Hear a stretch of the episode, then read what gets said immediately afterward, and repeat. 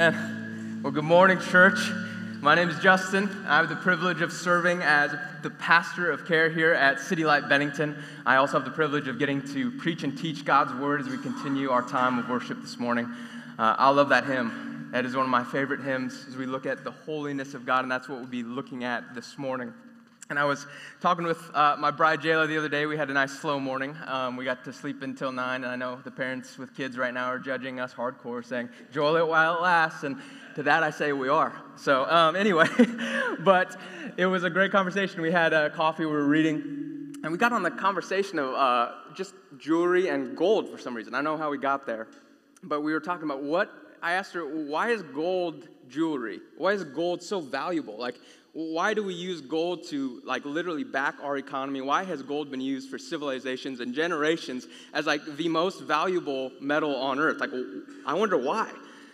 And, and she gave some really insightful answers. Number one she says well justin it's pretty. And to that I, I can't argue. And uh, so she's saying okay it's, it's beautiful. Justin it, it stands above other metals. It just is more beautiful. Um, the second thing she said uh, it's, if it's real gold, if it's pure gold, she says it doesn't tarnish or apparently turn your skin green. I don't know if women have had that. I guess beauty is pain, but this idea that if it's pure gold, there's something beautiful about pure 100% gold. It's pure, it's clean. And she said, because it's pure, because it's clean, because it is uh, beautiful and it just stands above these other metals, it is rare. And this rareness makes it valuable. And it's interesting because I think we're all programmed to know that. Anything that is rare is just automatically associated with valuable. If it's one of a kind, automatically it skyrockets in value for some reason, right? That's just programmed within us as human beings. And it made me think in that moment, you know, I think God is very similar. He can be likened to gold in a lot of ways. There's something about God that I thought in my prayer life God, God you are the most beautiful being in the world. There has never been anyone with more glory than you. And, and, at the same time, there is something that is so pure about you. There's, you are clean. You, you are the right God. There is nothing wrong about you. And, and because this idea, again, like gold, there is this beauty and there's this purity about God that makes him rare. Rarely do we meet anyone like this. And, and the fact is that there is no one like this. And because of that rareness, there is a value that ought to be infinitely, supremely more than anything we give value to in our lives. And that is what we look at the Bible. The Bible has a word for this rareness. The Bible has a word for the word rare. And the Bible calls it holy. And God is rare. God is holy. He is infinitely valuable. So as we continue on in this sermon series, A Church After God's Own Heart, we need to understand that the church after God's own heart is holy, rare, set apart. And the main passage we're going to be looking at this morning is one verse. Very simple verse that I think we can unpack the, the, the, beautiful depths of the reality of this verse. We will understand holiness in a way that will leave us walking out of here completely changed for the rest of our lives. And the verse is Isaiah 6 3. Many of us have probably heard this verse, but it says, Holy, holy, holy is the Lord of hosts. The whole earth is full of his glory. Like that hymn we just sang, Holy, holy, holy is the Lord. Like this idea that there's one word that the Bible would think is so important to say three times. Like if, let's get a picture. If I, if I go to the gym and I say, hey, I, I just saw this guy and he is huge, huge, huge. Don't worry, I'm not talking about Roy. But what I'm talking about here, like this idea, like if I said that and now I come back and I'm like talking about God, I'm saying he is holy, holy, holy. Like, do, do we get an idea of like how holy God actually is? And that's what my aim this morning is to actually see that God is holy. But it's interesting because the verse finishes after the semicolon, the whole earth is full of his. Now, if you, I would think holiness, like holy, holy, holy, earth is full of his holiness.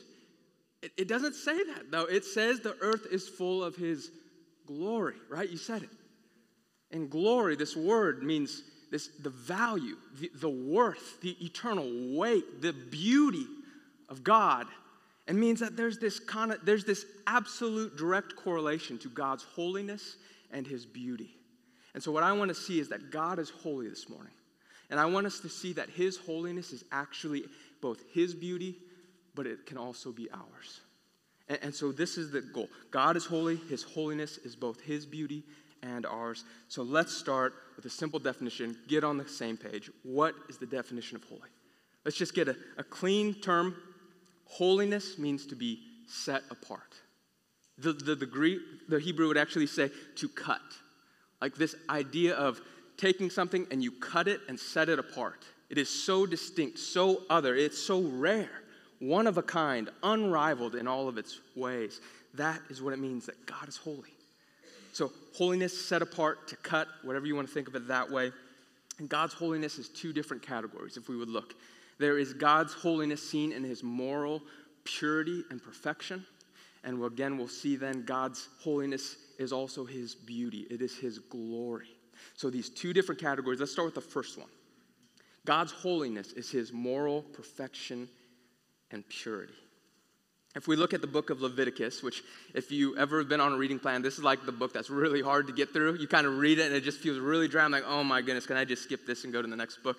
But Leviticus, it is so detailed because it is showing that there are over 200 Levitical laws that these Levite priests would use that we would have to obey in order to be pure before a pure God. That if you weren't holy in a, the presence of a holy God, you could literally die. Like there were Levite priests with bells around their ankles that if they stopped hearing those bells, they knew that dude dead, was dead. Like that's how holy, like he must have done something unholy. He must have been, some, some inappropriate thought must have entered his mind or he approached God in an inappropriate way. Like that is how holy God is. Like, let me just say for now, like, I know we're not in the old covenant, but like, picture with me for the sake of example. God's presence is actually here right now. The same God who stood behind the Holy of Holies is actually here in Anchor Point Elementary. Like, so imagine if this were the Holy of Holies in the Old Covenant. And for the next 30 minutes, you have 30 minutes that at any one moment in those 30 minutes, you have an, a sinful thought. You lust for someone, you have a thought that's just violent, you have a weird thought that just pops in your mind all of a sudden, just in your flesh because we're sinners. And it, we would see people by the end of this 30 minutes all of us would be out of our chairs. I'd be dead on the stage. Like it would just be a, but that is to show, friends, not to scare us, but to show us the absolute moral purity and perfection. And not to show us that we do not have that by nature. That apart from Him, we have no business being in the presence of a pure and holy God. Apart from Him,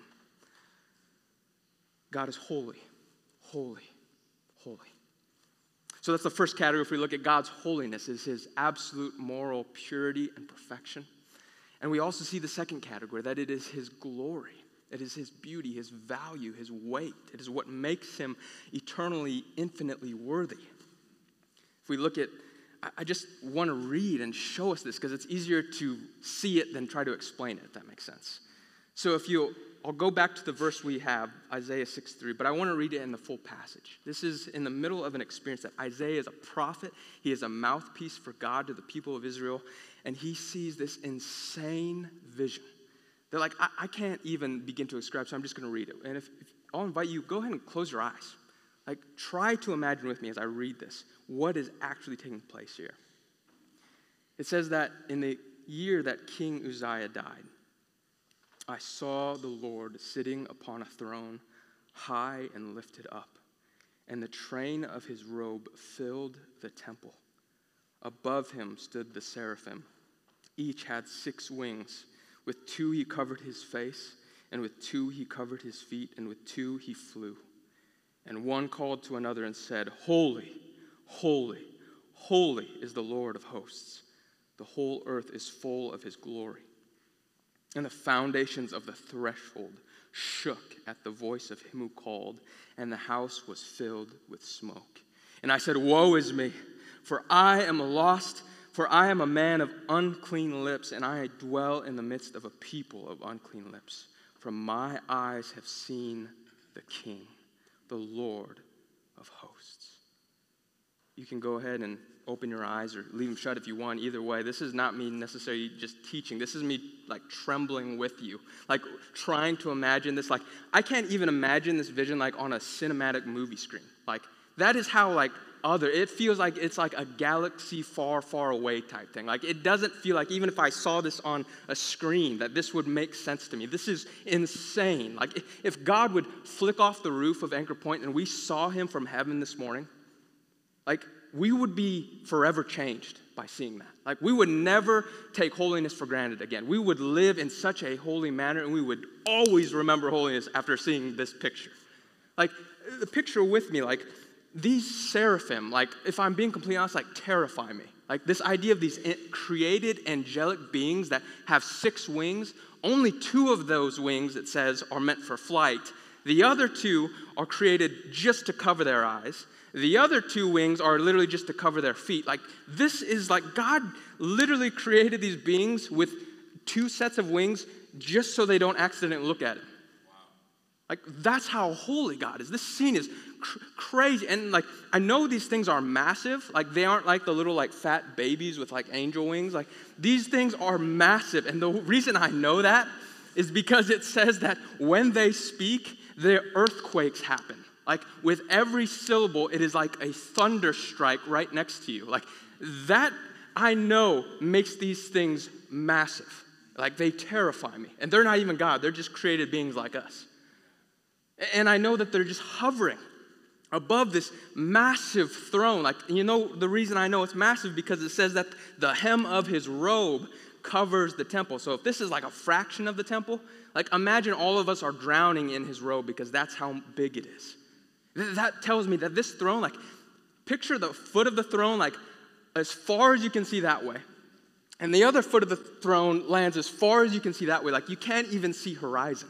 Like, you can't see blue sky or clouds right now. Like, you, it is blocked out by this massive throne as, as these seraphim hover above it. They, they continue to cry out as thunder and earthquakes happen. And what are they crying out? Of all things, what is the eternal song that John says has never stopped?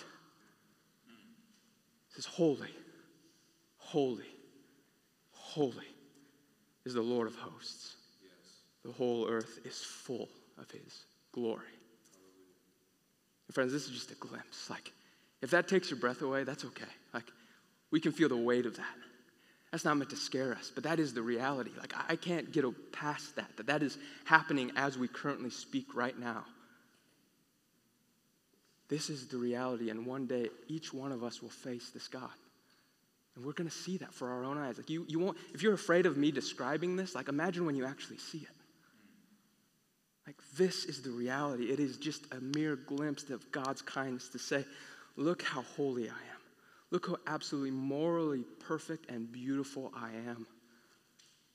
And we see this all throughout Scripture, God's holiness. We see it through the Old uh, Covenant, we see it through the New Covenant, and specifically, we see it most fully, perhaps, in the person of Jesus. It says in John 1:14, and the Word became flesh and dwelt among us, and we have seen his glory. Glory as the only Son from the Father, full of grace and truth. See, we get this amazing God, this holy God. He says, I know you don't understand me. So I'm going to come to you in a way that will make sense. This holy God, this holy Father, will send his holy Son in the power of his Holy Spirit. This beautiful Trinitarian picture of this holy God showing himself to an unholy. And just look at the life of Jesus. Like, you want to see holiness? Look at a man who only modeled mercy. Look at a man who was so driven by compassion. Like, compassion is what woke Jesus up every morning. Like, imagine a, a, being that is so gracious, always willing to give people what they do not deserve. Imagine the most loving person you could and times it by infinity, and you will barely scratch the surface of just how loving Jesus was, always sacrificing, even to the point of sacrificing his own life. And now imagine if, if the whole world was full of people like Jesus. Like, would the world not be a more beautiful place?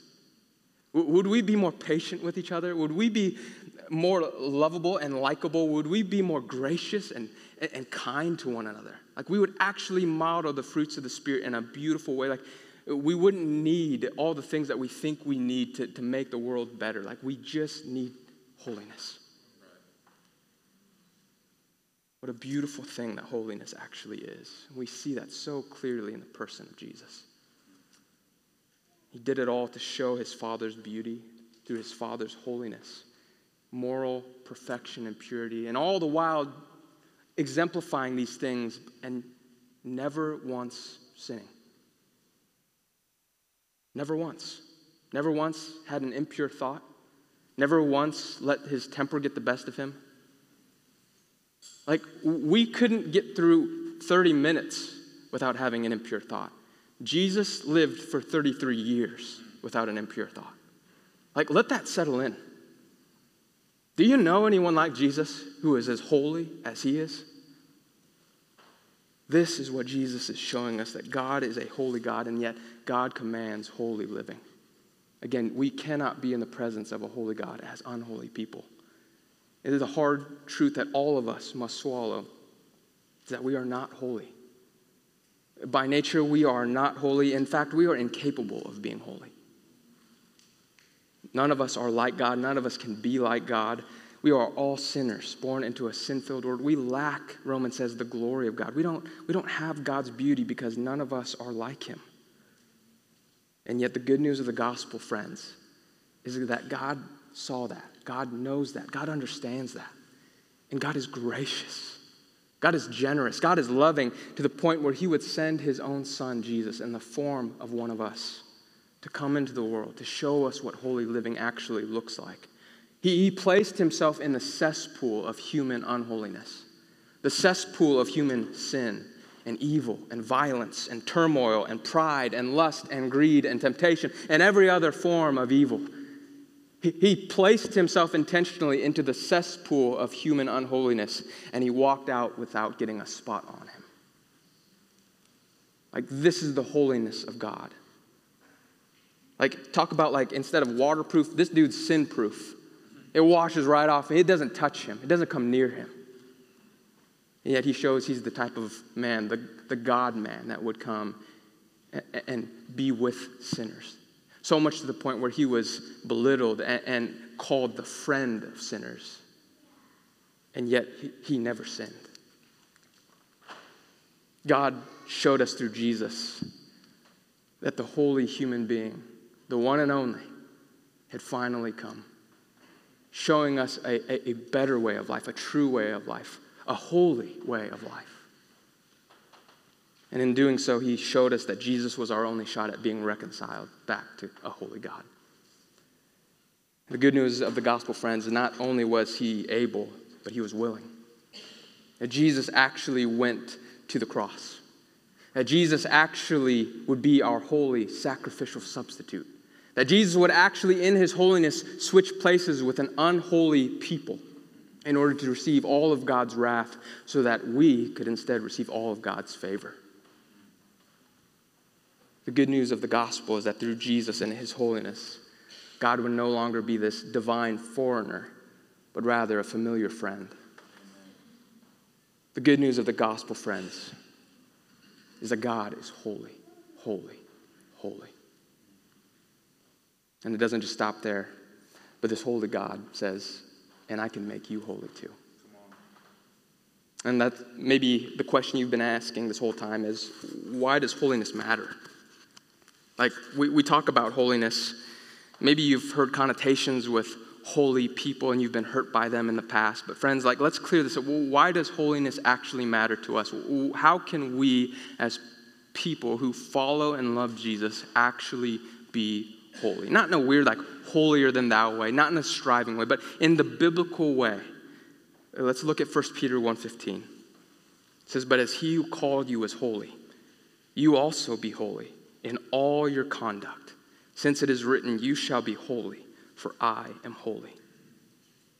See, God tells us to be holy, just like Him. Like, if you think it's crazy that Jesus never sinned and was holy, like, it gets crazier. God now turns around and says, okay, your turn. Like, that's crazy. That's even crazier. I'm, I'm thinking, how in the world, God? I, I can't do that. And yet he goes on in 1 Peter to tell us exactly how to do that. He says in verse 17, and if you call on him as Father, who judges impartially according to each one's deeds, conduct yourselves with fear throughout the time of your exile. He's saying, I was a foreigner to you now, now I'm a friend, and now you're the foreigner to your friends. You will live in a time of exile, and it'll be short lived, but it will feel like you're in exile now. But it says, verse 18, it goes on, knowing now, as an exile, that you were ransomed from the futile ways inherited from your forefathers, not with perishable things such as silver or gold, but with the precious blood of Christ, like that of a lamb without blemish or spot. Friends, do you know what this means? Do you know what this means? This means that we have been ransomed. Like, do you know what a ransom is? A ransom is when you pay a great price to rescue someone. That's exactly what God has done through Jesus. And he didn't, he didn't pay with gold or so, he paid with his own blood, the most precious and holy thing that we could ever experience. The precious holy blood of Jesus was paid to ransom us, to rescue us, to pay the great price, to rescue us from what? It says it's from our futile ways. And maybe that doesn't make sense, but futile meaning pointless, like worthless. In ways that the Bible, the translation for ways actually means passions. So, like, imagine passions can be good, they can be bad, but passions are basically what gets you out of bed every morning.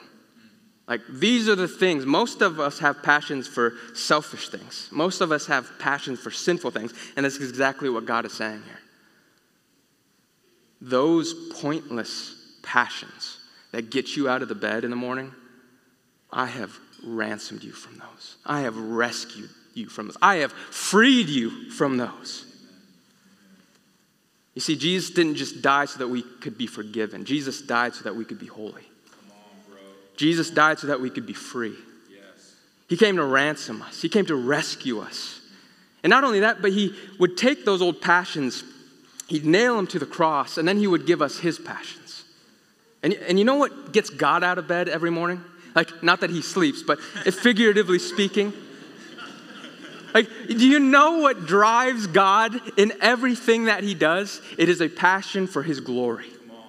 It is a passion to be seen as supremely beautiful through his holiness and through a holy people. Yes. And if that would drive us, friends, it would change everything. Yes. Would this world not be a more, more beautiful place? Would, this, would our families, would our relationships, would our friendships not be more beautiful and holy? Again, not because it's this religious duty and all these obligations that we have to do because we're churchgoers and a holier than thou way, then look, I'm more holy than you, you're more holy than me. Like, scrap that. It's not about you, it's not about us, it's about Him.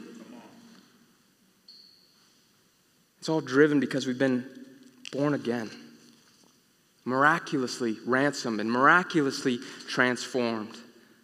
Like Christian, you need to understand your identity this morning. Like this is not something that like you work your way to and then you become like Jesus through his atoning blood on the cross has declared you holy. Yes. Like you can walk out of this room not doing a single thing I say and yet God will still see you as holy yes. if you have been cleansed in the holy blood of his son.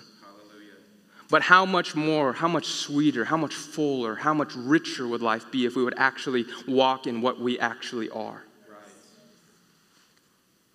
And, I, and I have to be honest, like, friends, eh, holiness is hard. Like, holiness is really hard. It, it's like this elusive thing that it seems like the more you pursue it, the less you have. Like, you know what I mean? So, like, I, I want us to understand that if you struggle with holiness, like, this is not to shame you. Like, don't hear the word holy and think shame and I'm not good enough. Like, hear the word holy and hear the word freedom. Hear the word that you literally are no longer bound. You are cut from that. You are set apart now for God. You are no longer bound to it. Think of holiness as freedom. Think of holiness as a joy. And if when it's hard, remember that you are already holy. And God says, now that you are holy, be holy. Now that you are free, live free. And if it's perfectly normal, friends, it is perfectly normal if you are a Christian and you are struggling in holiness. There, there's a word for that. It's called sanctification. It's this lifelong, ongoing process where we continually step into our holiness as holy people. It is continually stepping into living a more holy life as a holy person washed in the blood of Jesus. And friends, it is difficult. My goodness, it is difficult, and yet it is possible. It is so possible. Friends, like think of sanctification. Like you've been sitting in a jail cell. Imagine this. Like before Jesus, you were in a jail cell. You were bound in shackles, ankles, and, and wrists. And, and Jesus comes into your life.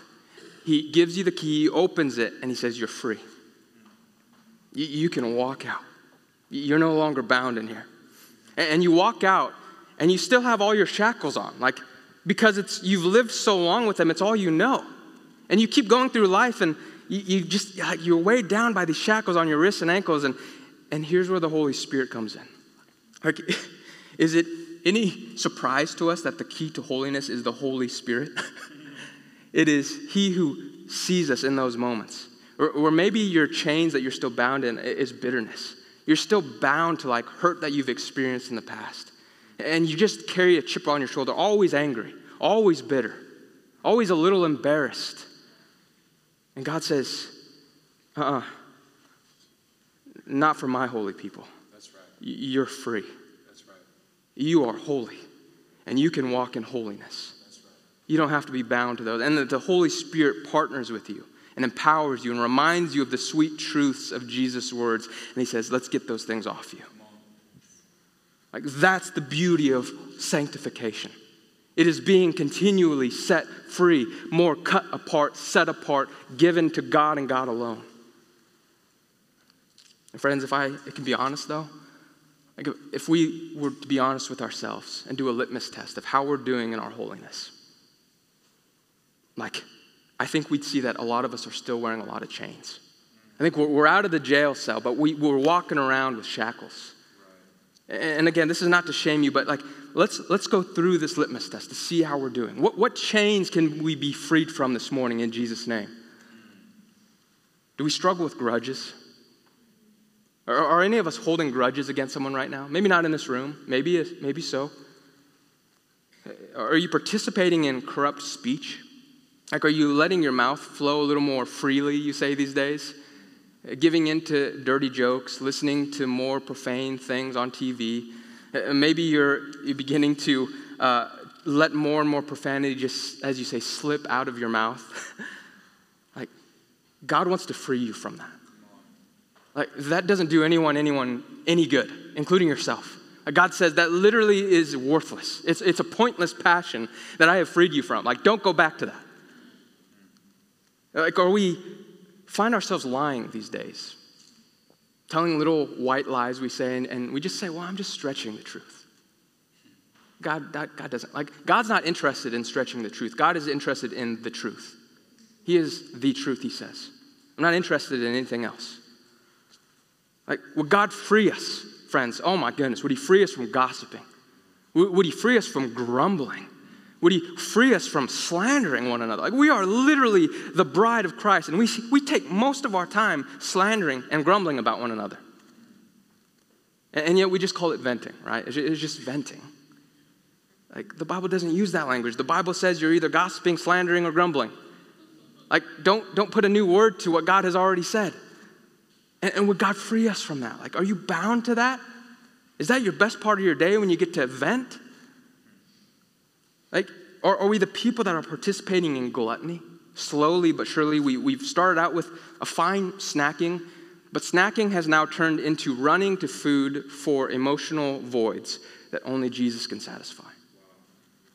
Like, are we finding ourselves drifting from what used to be just freedom in Christ, a, a, glass of wine a night, right? Like nothing wrong with drinking, but it's become to the point where now one glass has turned to two, and two to three, and three to four, and before you know it, the bottle's gone. And what turned into drinking has now turned into drunkenness. And again, it's just because you need to escape a long day. You need to get out of this hard season.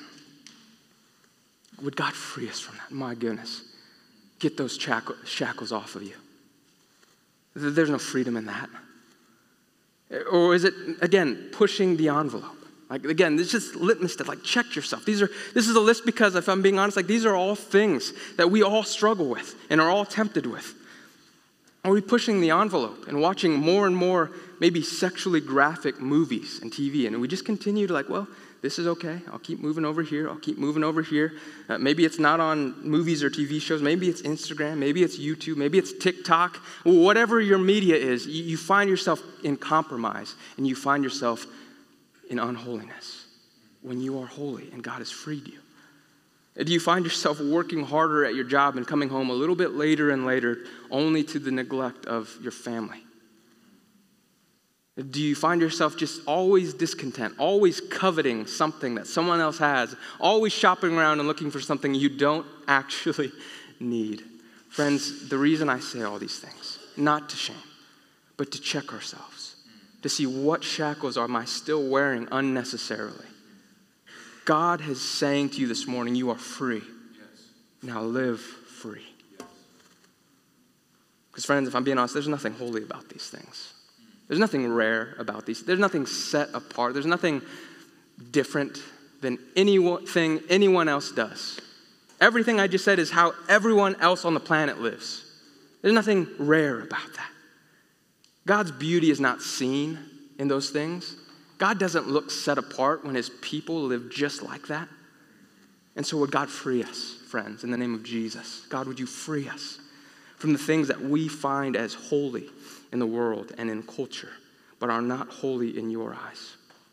Like, I, I picture this scene, I was thinking about this. Like, in Revelation, it says that the heaven is, the streets are like gold. The streets are gold. Which, again, is so interesting to me. Like, God, He's flexing hardcore in this one. He's literally saying, you know, the thing that ran civilizations for generations? The thing that you thought was so valuable? I'm going to take that, I'm going to melt it down and pour it, and I'm going to make it my sidewalks. Like, what a flex. Like, he is saying, There is no one like me. That's good. That's good. He will say, literally, you will be walking on it so regularly that you won't even care about it. Because your eyes are going to be so fixed on me. On. He's saying to us this morning that your feet will trample the things that your heart once treasured. Let's go. Because anything that you thought was holier than me, let me go ahead and curb stomp that. Make it my sidewalk, and you get your eyes back where they should be. Let's go. That's the way to life. That's the way to freedom. I am the greatest one. I am the holy one. I am the most beautiful one, the only one who can set you free. So, if we want to be a church, friends, a CLB, a church after God's own heart, and we want to be holy, again, shouldn't surprise us that we go to the one who has the market on holiness, the Holy Spirit. Like, my goodness, like, he is not just some like third person who just kind of sits here on earth with us. Like He is the one who actually helps us to become holy. He is the helper for a reason. He is the one who reminds us that in moments when, when I'm tempted to, to argue with my bride and say something that I, I know won't help, I, am I'm, I'm tempted to react in an angry way that is not holy. I, I, I want to believe the worst in someone in that moment and I not choose to believe the best and give grace. When, when I'm the person who I want a moment of control where I feel like I have my whole life planned out, my finances in order, my house, my car, my wife, my family, like on and on down the list. Like I have this scroll of things I want to control. And it is the Holy Spirit in that moment says, Justin, those are not holy thoughts. That, that is not the way that I have t- called you to live. Worrying about these things, living in anger, living in anything apart from the way that I am, like who I am. I am holy. Live as I, I do. And it is those moments where I feel like oh God, I could, I could really say something here that would hurt. I could really do something that would be unwise. And the Spirit, He just takes us in that moment and says, pause. Justin, listen to me. You're free from that. You don't have to do that. You don't have to say that. You don't have to go through with that. You don't have to commit to that.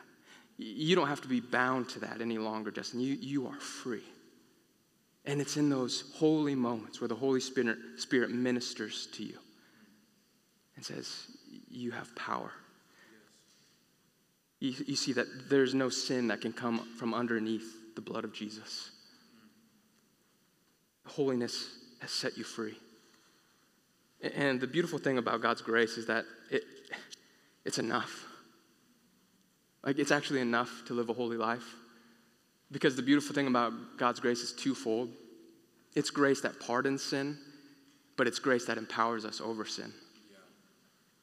It's the grace that pardons unholiness, and it's the grace that empowers holiness. And so, friends, if we want to be a church marked by a deeper zeal and a passion for holiness, we're going to have to be deeper in our intimacy with God. We're going to have to be so much closer to the Holy Spirit. We're going to have to ask time and time again, moment by moment sometimes, in our worst moments Holy Spirit, would you fill me afresh? I want to be holy. And you're the only one who can help me. Again, it's not trying harder, it's not being better. It's not doing it in a holier than thou way. It is modeled by Jesus himself, and we ought to follow. Holiness is pursued and experienced in humility. It experienced in love. It is in the power of the Holy Spirit, always looking to the Holy Father, saying, God, I, I want to show your beauty in this moment because I, I've seen that beauty.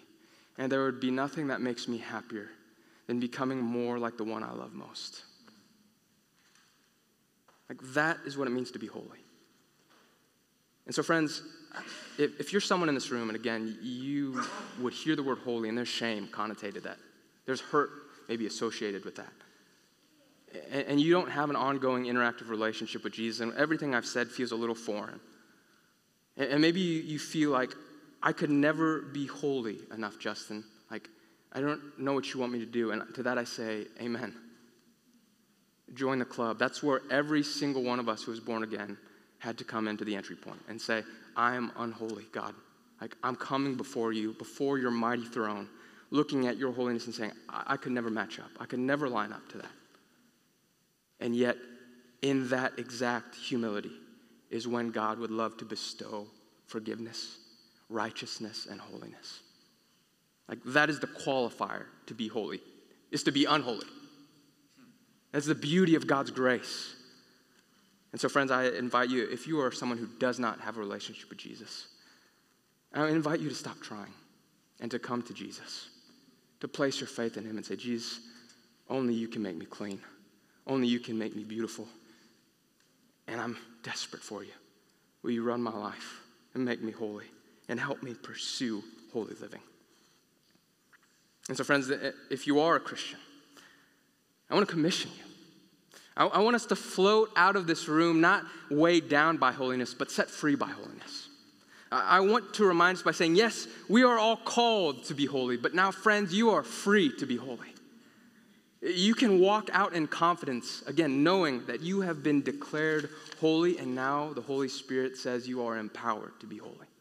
That you can do this. We can do this, and we can do it together as a church. You don't have to be alone in holiness. It is a team, it is a family of people who are all once unholy and taking steps into holiness. To walk out rejoicing, knowing that God's holiness is our salvation. It's our only salvation. It is our greatest beauty because we have seen that beauty in the face of Jesus, the Holy One, who has shown us the very holiness of God Himself. Would you pray with me?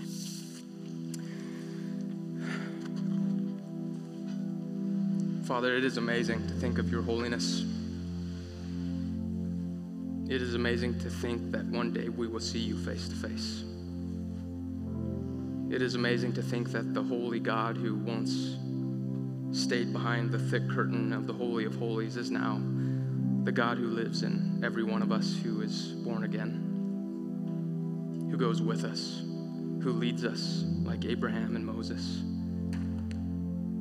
the God who intercedes for us, the God who prays for us and helps us God who empowers us by his grace and his love and mercy.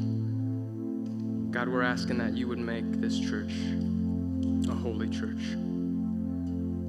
We're asking, Father, that your beauty would be seen in every family, in every neighborhood, in every workplace, because your people are free to be holy. We would see holiness as beautiful and lovely and wonderful, and that the it is truly the only way to true life. And we thank you, God, that you are holy and you have made us holy. Would we walk in freedom of that holiness now and forevermore. In Jesus' name.